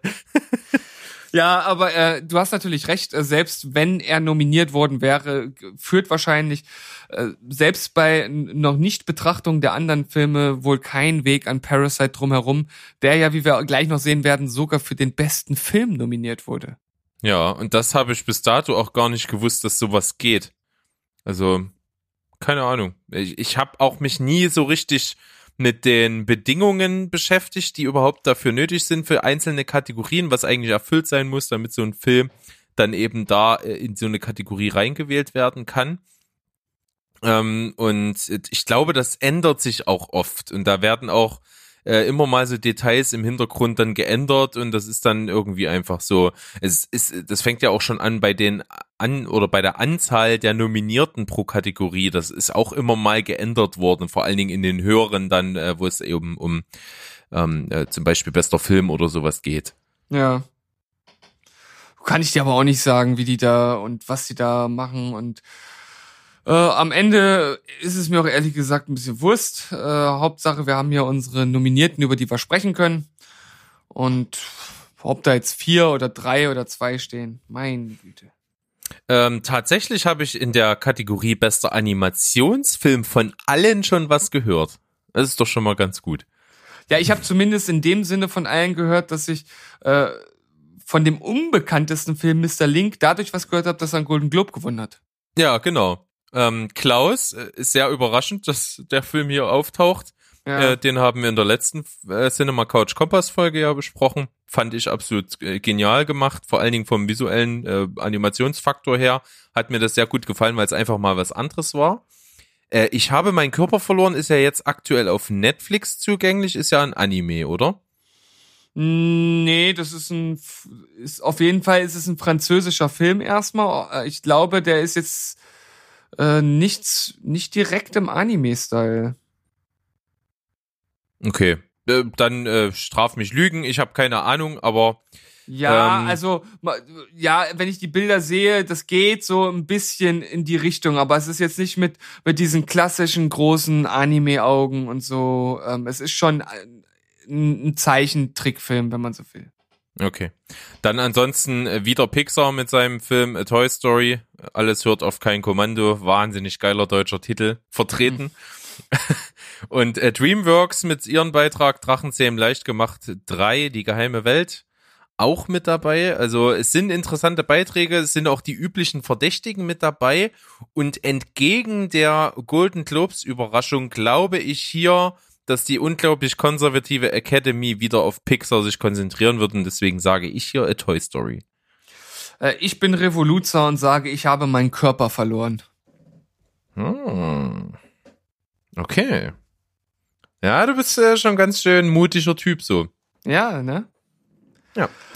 Beim, beim besten adaptierten Drehbuch kann ich auch wieder nur sagen, ich hoffe, es wird, es wird nicht die zwei Päpste. Ich hoffe, dieser Film gewinnt nicht einen einzigen Oscar. Ich, ich bin so hin und her gerissen. Zum einen ist der ja schon irgendwie in aller Munde und ist ja auch für viel nominiert hier. Es, es werden wir in anderen Kategorien ja auch noch mitbekommen und hat viel Publicity gekriegt, aber äh, ja, scheint ja auch durchaus sehr, sehr äh, gegensätzliche Meinung zu geben, die sagen, das ist der letzte Schrott, der hier produziert worden Ja, ja. ist. Na, das, das Ding ist ja bei mir und äh, wir wissen es ja auch äh, aus aus vorherigen Folgen, hat Berg das ja mal anklingen lassen, dass wir jetzt beide so für für Religion generell nicht so sehr zu haben sind. Und ich habe halt das Problem, also ich finde halt, wenn man Religion in einem Film als in, in einem fiktionalen Film als Thema aufgreift, finde ich das immer sehr interessant, weil man da viel draus machen kann. Aber dann Religion als etwas Reales im Sinne von ja, hier die zwei Päpste, das sowas, da krieg, ich kann halt nicht so viel fressen, wie ich kotzen will bei sowas. Es ist halt wirklich überhaupt, das würde ich nicht mal gucken, wenn ich Geld dafür bekommen würde. Okay, äh, das ist interessant. Ja, warum nicht? Ähm, ich glaube, es ist klar Habe ich, geworden. dich- hab ich dich jetzt gerade ein bisschen überrumpelt, ne? Ich, ich dachte jetzt, okay, äh, das ist eine harte Aussage. Ich habe dann so, während ich gesprochen habe, darüber nachgedacht und dachte mir, ach, für, für Geld würde ich das schon machen. Also das, so Na, bin okay, ich da es- jetzt nicht. Es, ne? es, es kommt natürlich, um nochmal ein bisschen zurückzurudern, es kommt ein bisschen auf die Höhe des Geldes an. Ich dachte so an fünf Euro. Dafür würde ich es nicht machen. Dafür, na gut, das äh, ja kann man sich überlegen. Ähm, das Aber für kostet 5,50 alleine Euro, 50, für 5,50 Euro bin ich zu haben. Wer bietet mehr? Wer bietet, Wer bietet mehr? mehr? Dafür, dass Steven sich diesen Film anguckt. Ja, zum ersten, zum zweiten, zum dritten verkauft an den schlachsigen, gut aussehenden Herrn in der dritten Reihe, der an seiner Karotte mampft.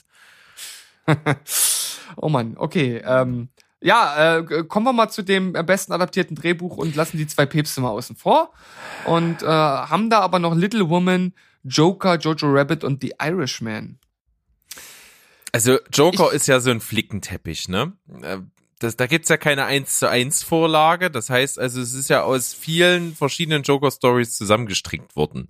Deswegen glaube ich nicht, dass das hier eine Chance hat. Ich, ich, ich glaube das auch nicht. Ich glaube, dass äh, Irishman hier gewinnen wird. Und ich gehe mal wieder auf Little Women, weil ich glaube, das Buch äh, war ein unglaublich großer Erfolg. Äh, und könnte mir vorstellen, dass die Umsetzung dann doch durchaus äh, seinen Anklang finden wird. Also du bist bei The Irishman. Ja. Okay, ich nehme Little Women. Ähm, dann sind wir schon beim Originaldrehbuch. Once Upon a Time in Hollywood. Gehe ich absolut mit. ähm, Glaube ich auch. Ähm, wenn einer es gewinnt, dann äh, Tarantino, kann ich mir absolut vorstellen. Weil so wahnsinnig ausgeklügelt ist jetzt 1917 nicht. Ebenso wenig Marriage Story ist auch jetzt nicht so ultra, ähm, ja, besonders von, der von der Story her. Ähm, Knives Out kann ich leider nicht beurteilen oder wir leider nicht beurteilen und Parasite ist extrem gut, aber ich glaube, der Name Quentin Tarantino in Verbindung mit Drehbuch hat ordentlich Gewicht in der Academy. Und äh, unsere Zuhörer wissen ja, ich bin äußerst überzeugt von seinem letzten Machwerk. Es war für mich der Film des vergangenen Jahres und äh, tatsächlich sogar sein bester Film. Und das sieht ja auch nicht jeder so, aber bei mir ist das tatsächlich der Fall. Und deshalb ist das für mich, für mich äh, schon mit Brief und Siegel besiegelt. Ja. So, jetzt kommen wir langsam zu den ganz, ganz heißen Kategorien. Jetzt kommen wir erstmal zu den Darstellersachen. Wir beginnen mit der besten Nebendarstellerin. Und von Mm. den Nominierten habe ich nur Marriage Story gesehen. Ich, ich nehme einfach, ich habe gar keinen gesehen, ich nehme einfach die heißeste. Okay, Margaret Robbie Bombshell Mm, auf deiner Seite. Ähm, Wenn es nach Attraktivität geht, äh, gebe ich dir recht. Äh, ah, Laura Dern hat ja schon den Golden Globe gewonnen für Marriage Story und die ist eine wahnsinnige Bank, vor allen Dingen in Nebenrollen. Ich kann die mir nicht unbedingt vorstellen als Hauptrolle. Ähm, da kenne ich auch zu wenig, was sie gemacht hat. Ich, äh, die, die hat doch äh, ein Jurassic Park die Hauptrolle gespielt. Im ersten, na klar. Echt? Es muss doch sie sein. Ich, ich, ich kann es dir nicht sagen. Du wirst es mir aber gleich sagen können, Ja. weil du krasser Typ hier nachgucken wirst. ja, ja, ähm, ich, ja, ich, ich erkenne es jetzt schon. Ja. Ja, ist er. Ähm, ich, ich kann mir vorstellen, dass die das Ding wiederholt, weil äh, was ich jetzt so allein im Trailer jetzt so von Jojo Rabbit gesehen habe von Scarlett Johansson, äh, kam mir jetzt nicht äh, so krass rüber. Äh, Margaret Robbie ist, ist super, aber mm, ja, gut, da könnte bei Bombshell so based on true events natürlich äh, wieder so ein, so ein Punkt sein. Ähm, aber ich bleib bei Laura Dern. Okay. Ich bleib, Mhm. ich bleib, ich bleib bei Margaret Robbie, die du ja für mich schon ausgewählt hast. ja, du kannst ja auch erstmal nichts falsch machen, glaube ich. Ähm, okay, dann äh, bester Nebendarsteller. Also da das- haben wir das- ja schon das- eine sehr alte Riege. Ja, aber das, das kann doch, äh, also im Grunde genommen kann es doch für uns nur einer sein. Also ich gönn's ihm auch am meisten, gerade Also aufgrund des Faktes, ähm, bevor wir den Namen nennen, die meisten werden es schon wissen, der Mann, er hat zehn Jahre keinen Film gemacht und ist nur für diesen Film zurückgekommen. Das Also ist ich- auch wahrscheinlich sein letzter, den er je machen wird. Ich, ich würde es ihm so sehr wünschen, weil er auch, zumindest, ich, ich kenne ihn ja nicht, ich kenne ihn wenig aus äh, irgendwelchen Interviews oder wie er sich sonst so gibt. Ich kenne ihn nur aus den Filmen und da finde ich ihn zumindest immer äußerst, äußerst äh, sympathisch äh, auf eine gewisse Art und Weise. Und ähm, ihr wisst alle, unser Gott äh, ist nicht der, der Gott im Himmel, unser Gott lebt auf Erden und heißt Joe Pesci. Ja, den nehme ich auch. Wobei natürlich Brad Pitt mit seinen äh, mit seinem bereits gewonnenen Golden Globe hier wahrscheinlich auch durchaus Chancen hat, aber ich ich würde es wirklich Joe Pesci gönnen. Ja, ich, ich gehe auch äh, auf, nicht nur weil ich es ihm gönne, sondern ich glaube, hier ist da das, das wenigste Potenzial, sich damit aus dem Fenster zu lehnen, hier einen Überraschungssieger zu haben. Mhm.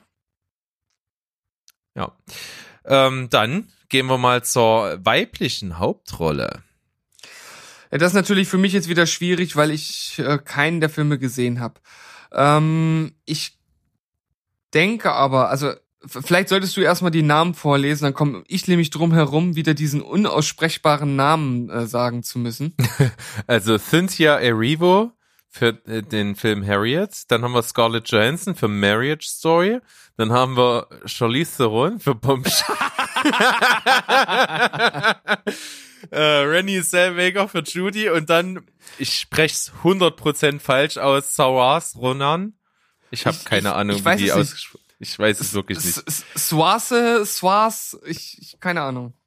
Letztens habe ich bei Instagram eine Story gesehen von Steven Gätchen und der hat den Namen auch sehr schnell ausgesprochen, klang aber völlig anders, als was wir gerade gesagt haben. Ich weiß es aber nicht mehr, was er gesagt hat.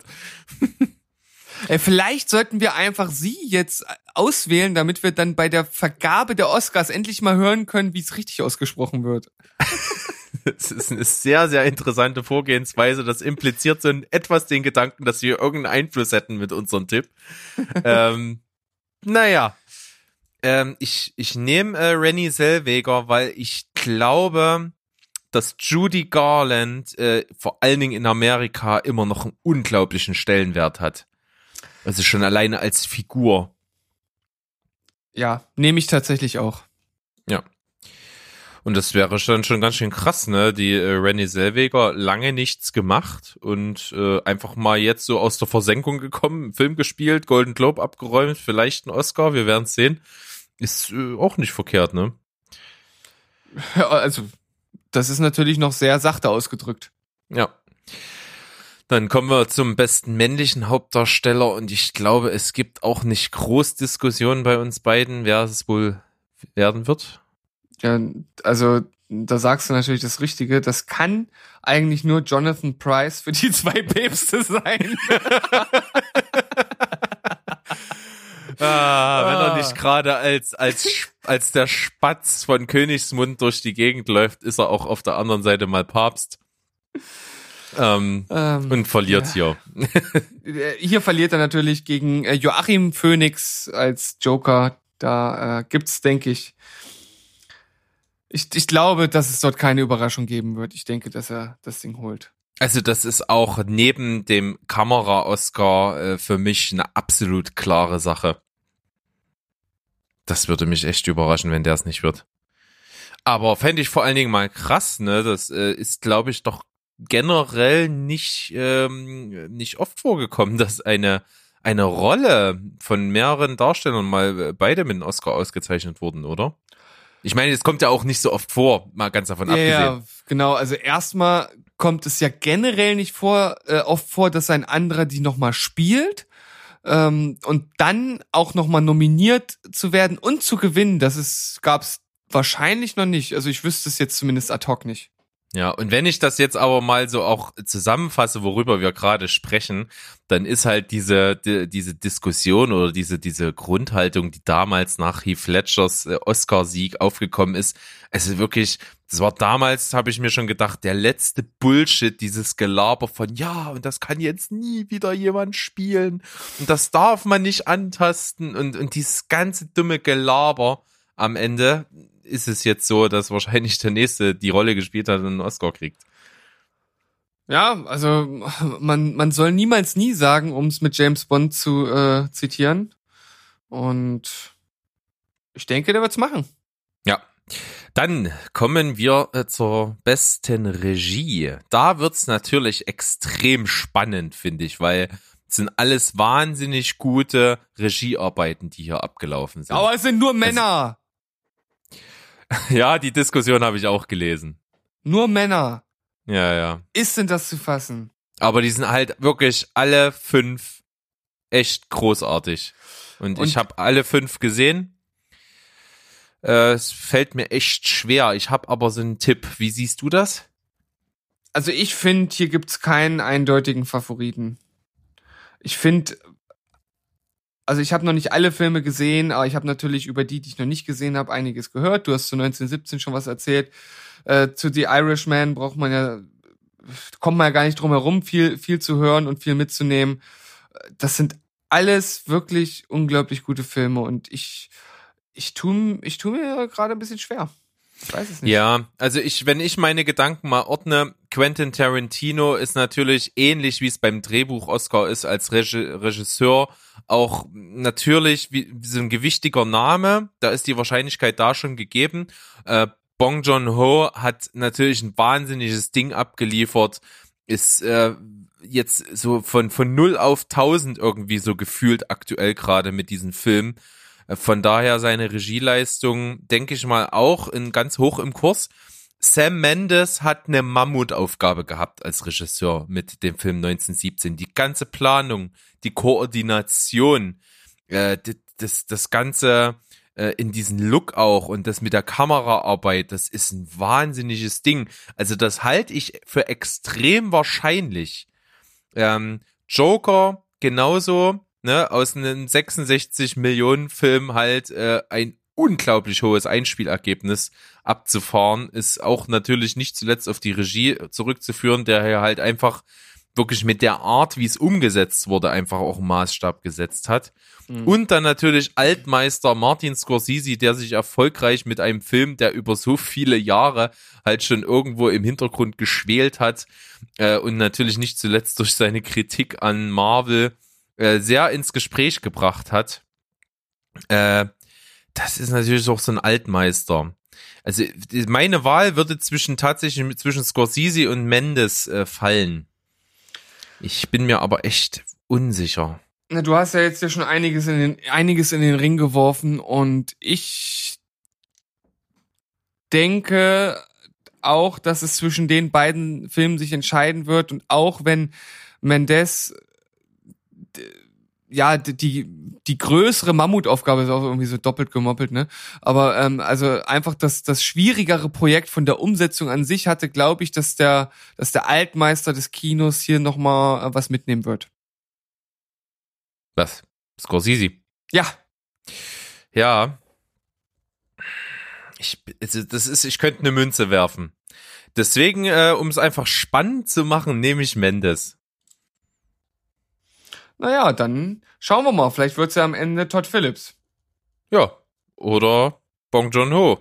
Das wäre natürlich, das wäre der Hammer. Also ich glaube, er hat nur Außenseiterchancen bei der Regie. Ist, also wenn man das wirklich ähm, sagen kann, dann ist er einfach nur gefühlt vom Hype her gerade recht hoch. Ja, also äh, wir haben es ausgeführt. Ich weiß nicht, wie wie unsere Zuhörer das so sehen. Ich finde das eigentlich interessant. Ich werde jetzt auch versuchen in nächster Zeit immer mal so eine äh, Hauptkategorie in, bei Instagram mal reinzuschmeißen und mal nach den Meinungen zu fragen. Und vielleicht kriegt man da auch noch mal so ein bisschen Hinweise. Warum nicht? Genau. Dann äh, Königsdisziplin, natürlich einer der ja begehrtesten Oscars, würde ich jetzt mal so einfach sagen. Was gibt's Höheres, als mal einen Oscar für den besten Film in seinem Jahr gehabt zu haben? Ja, und da haben wir jetzt eine ganze Stange an Filmen.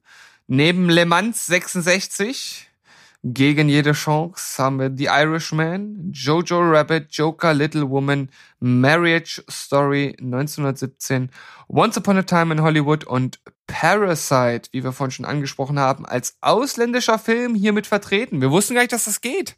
Ja. Das ist echt Wahnsinn, vor allen Dingen eben wirklich, äh, das kommt nicht oft vor, dass wirklich so ein Film, der mit äh, USA-Produktion gar nichts zu tun hat, damit mischt in dieser Riege der besten Filme eines Jahres. Und ich habe von den genannten Filmen also wirklich äh, fast alle gesehen. Also das Einzige, was uns äh, oder mir fehlt, ist Jojo Rabbit und The Irishman. Dir fehlt noch äh, 1917 und Le Mans. Äh, Quatsch, äh, Jojo Rabbit und Little Women, Entschuldigung. Ähm, das fehlt mir. Und dir fehlt Le Mans noch und 1917, oder? Und Marriage Story. Und Jojo Rabbit und The Irishman und Little Woman. Okay. Also du kannst praktisch nicht mitreden. Ähm.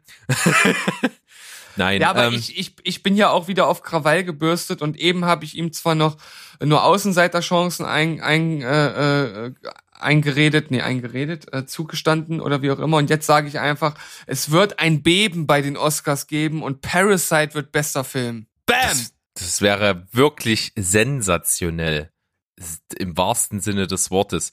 Ich habe hier äh, schon mal auf Instagram bei Kollegen von uns ein bisschen in der Story mitgeraten und mitkommentiert und sowas und habe da auch wirklich mal versucht, das so eine differenzierte Analyse dazu zu fahren. Ähm, es ist eben nicht einfach. Ich habe einfach, ich bin mal so rangegangen, bei den besten Filmen ist immer dieser Based on True Events ähm, Stempel natürlich irgendwie ein Vorteil. Das ist oft so. Von Mhm. daher kommt äh, von dem Aspekt her am ehesten Le Mans oder 1917 in Frage. Wobei ich da eben glaube, dass 1917 die Nase vorne hat im, im Mhm. direkten Vergleich. Hm. Aber auch Le Mans ist so eine typische, äh, ne, amerikanischer Traumfilm. So, das, das zieht. Am meisten verdient, gebe ich dir absolut recht, hat's Parasite. Also wenn ich es entscheiden könnte, für mich wäre es auch Parasite. Ähm, finde trotzdem natürlich, ähm, bei Parasite wird dicht gefolgt von Joker und von Once Upon a Time in Hollywood. Das sind absolut starke Filme. Alle anderen finde ich für den besten Film eher so ein bisschen abgeschlagen vom Feld. Ähm, ich, ja. ich würde mich wirklich an diese, äh, es würde mich überraschen, wenn dieses Based on True Events äh, mal durchbrochen werden würde. Deswegen glaube ich, ist die höchste Chance bei 1917. Es ist auf jeden Fall ein recht realistischer Tipp, weil der Film ja auch schon bei den Golden Globes abgesahnt hat. Aber ich, äh, wie gesagt, ich, ich, ich glaube an eine Revolution. Ja, und ich äh, wäre begeistert, wenn du recht behalten würdest. Wir sind alle schlauer, es ist gar nicht mehr so lang hin. Äh, In knapp vier Wochen ist es soweit und ein bisschen müssen wir uns noch gedulden. Und dann werden wir auch wissen, äh, wie wir unsere Tipps bewerten können. Ja, auf jeden Fall. Und dann werden wir auch sehen, wie viel äh, Richtige wir dann in dem Ganzen haben. Und schauen mal, wie das so wird. Ich nehme mir für dieses Jahr auf jeden Fall wieder vor, da tatsächlich auch die Oscars live zu gucken. Aha. Ähm, einfach mal, ne, weil ich mir denke, so als Filmpodcast kann man das dann mal doch wieder machen. Ähm, ich habe, glaube ich, vor fünf oder sechs Jahren angefangen, die Oscars zu schauen und habe, ich bin mir jetzt gar nicht sicher, letztes Jahr, äh, was, was war, weißt du noch, wer vorletztes Jahr Host war? Ähm, War das Neil Patrick Harris vorletztes Jahr? Oh, ich kann es dir nicht genau sagen. Weil das waren die letzten Oscars, die ich noch gesehen habe mit Neil Patrick Harris Ja. und danach nicht mehr.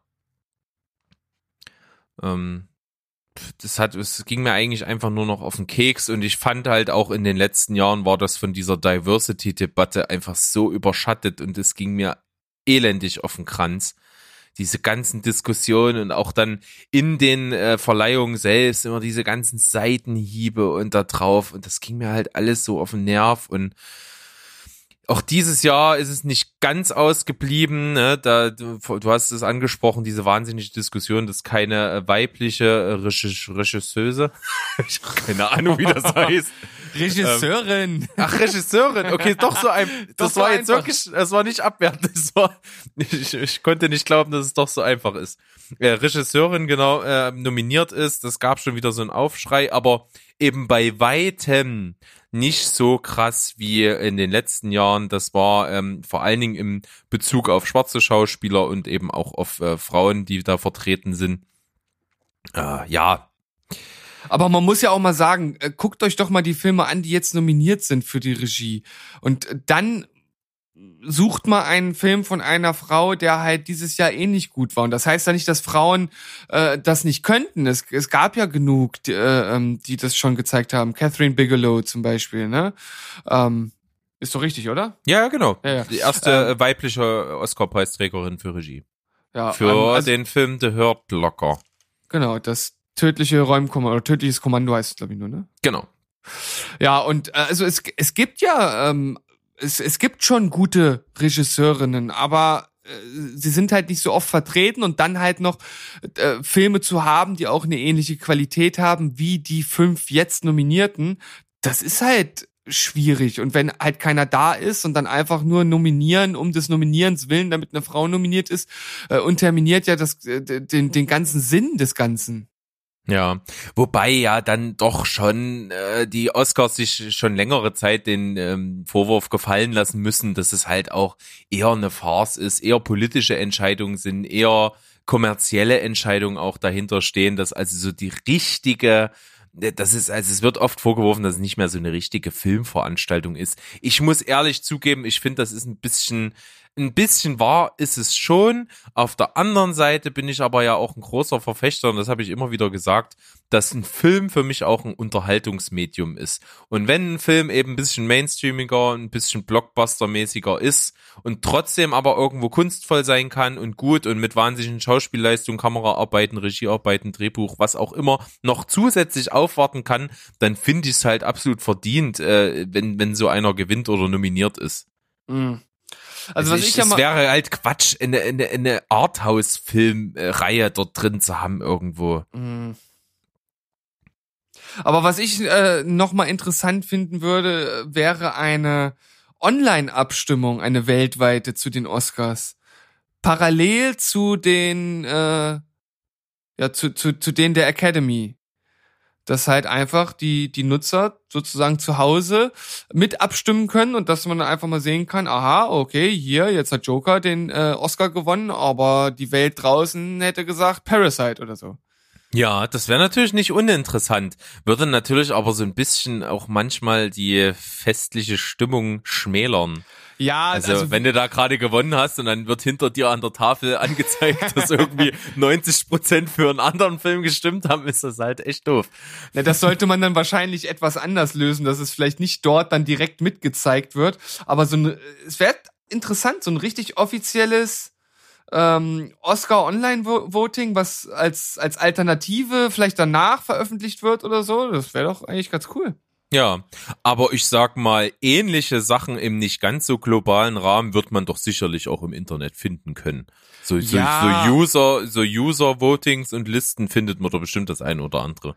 Aber und, wenn äh, jetzt, aber aber wenn es jetzt ein offizielles Oscar Voting geben würde, dann würde dort halt jeder einfach voten. Jeder. Ja, das ist richtig. Aber du als oller Statistiker müsstest doch wissen, dass es doch scheißegal ist, ob es irgendwie nur 100.000 oder 100 Millionen sind für ein repräsentatives Ergebnis. Ja, äh, das, das stimmt, aber es wäre dann ja auch nur ein äh, repräsentatives Ergebnis aus einer bestimmten äh, Bevölkerungsschicht beziehungsweise Kontinent oder wo auch immer die Stimmen dann herkommen. Ich meine, wenn man jetzt zum Beispiel IMDB nimmt, kann man sagen, okay, das ist wahrscheinlich ein relativ globales Ergebnis. Aber wenn es dann wieder so irgendwelche Datenbanken sind, die vielleicht nur von bestimmten Gruppen kontaktiert werden, ist es auch schon wieder nicht ganz so, wie ich mir das dann jetzt wünschen würde in meiner Idealvorstellung. Aber das ist ja auch alles jetzt ein bisschen Rumspinnerei. Ja, gebe ich dir recht. Mal sehen, was wir so äh, um die Oscars dann so finden können im Netz. Ja, und bis dahin wird es noch die ein oder andere Folge von uns geben, aber jetzt wisst ihr erstmal Bescheid, was wir so äh, zu den Oscars vermuten und im Februar sind wir schlauer, ob wir da gut gelegen haben. Ja, und vielleicht habt ihr auch gut gelegen. Wie gesagt, ich versuche das jetzt immer mal äh, on Social Media so ein bisschen breit zu treten, nach eurer Meinung zu fragen. Und äh, da bin ich auch gespannt, was da so rauskommen mag. Und bis dahin würde ich sagen, sind wir einfach gespannt. Und verabschieden uns, oder? Haben wir noch was zu sagen? Nö, finde ich gut.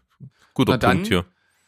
Sehen wir uns, hören wir uns zur nächsten Folge am Donnerstag. Da wird es wieder ein Special geben. Welches wird noch nicht verraten, aber lasst euch überraschen. Wir haben bestimmt wieder was in unserem Kackezylinder, das wir da rauszaubern können. Und bis dahin verabschieden wir uns mit einem Tschüss, ciao und goodbye. Bleibt spoilerfrei. Bis dahin, Nikowski. Tschüssi. Tschüss.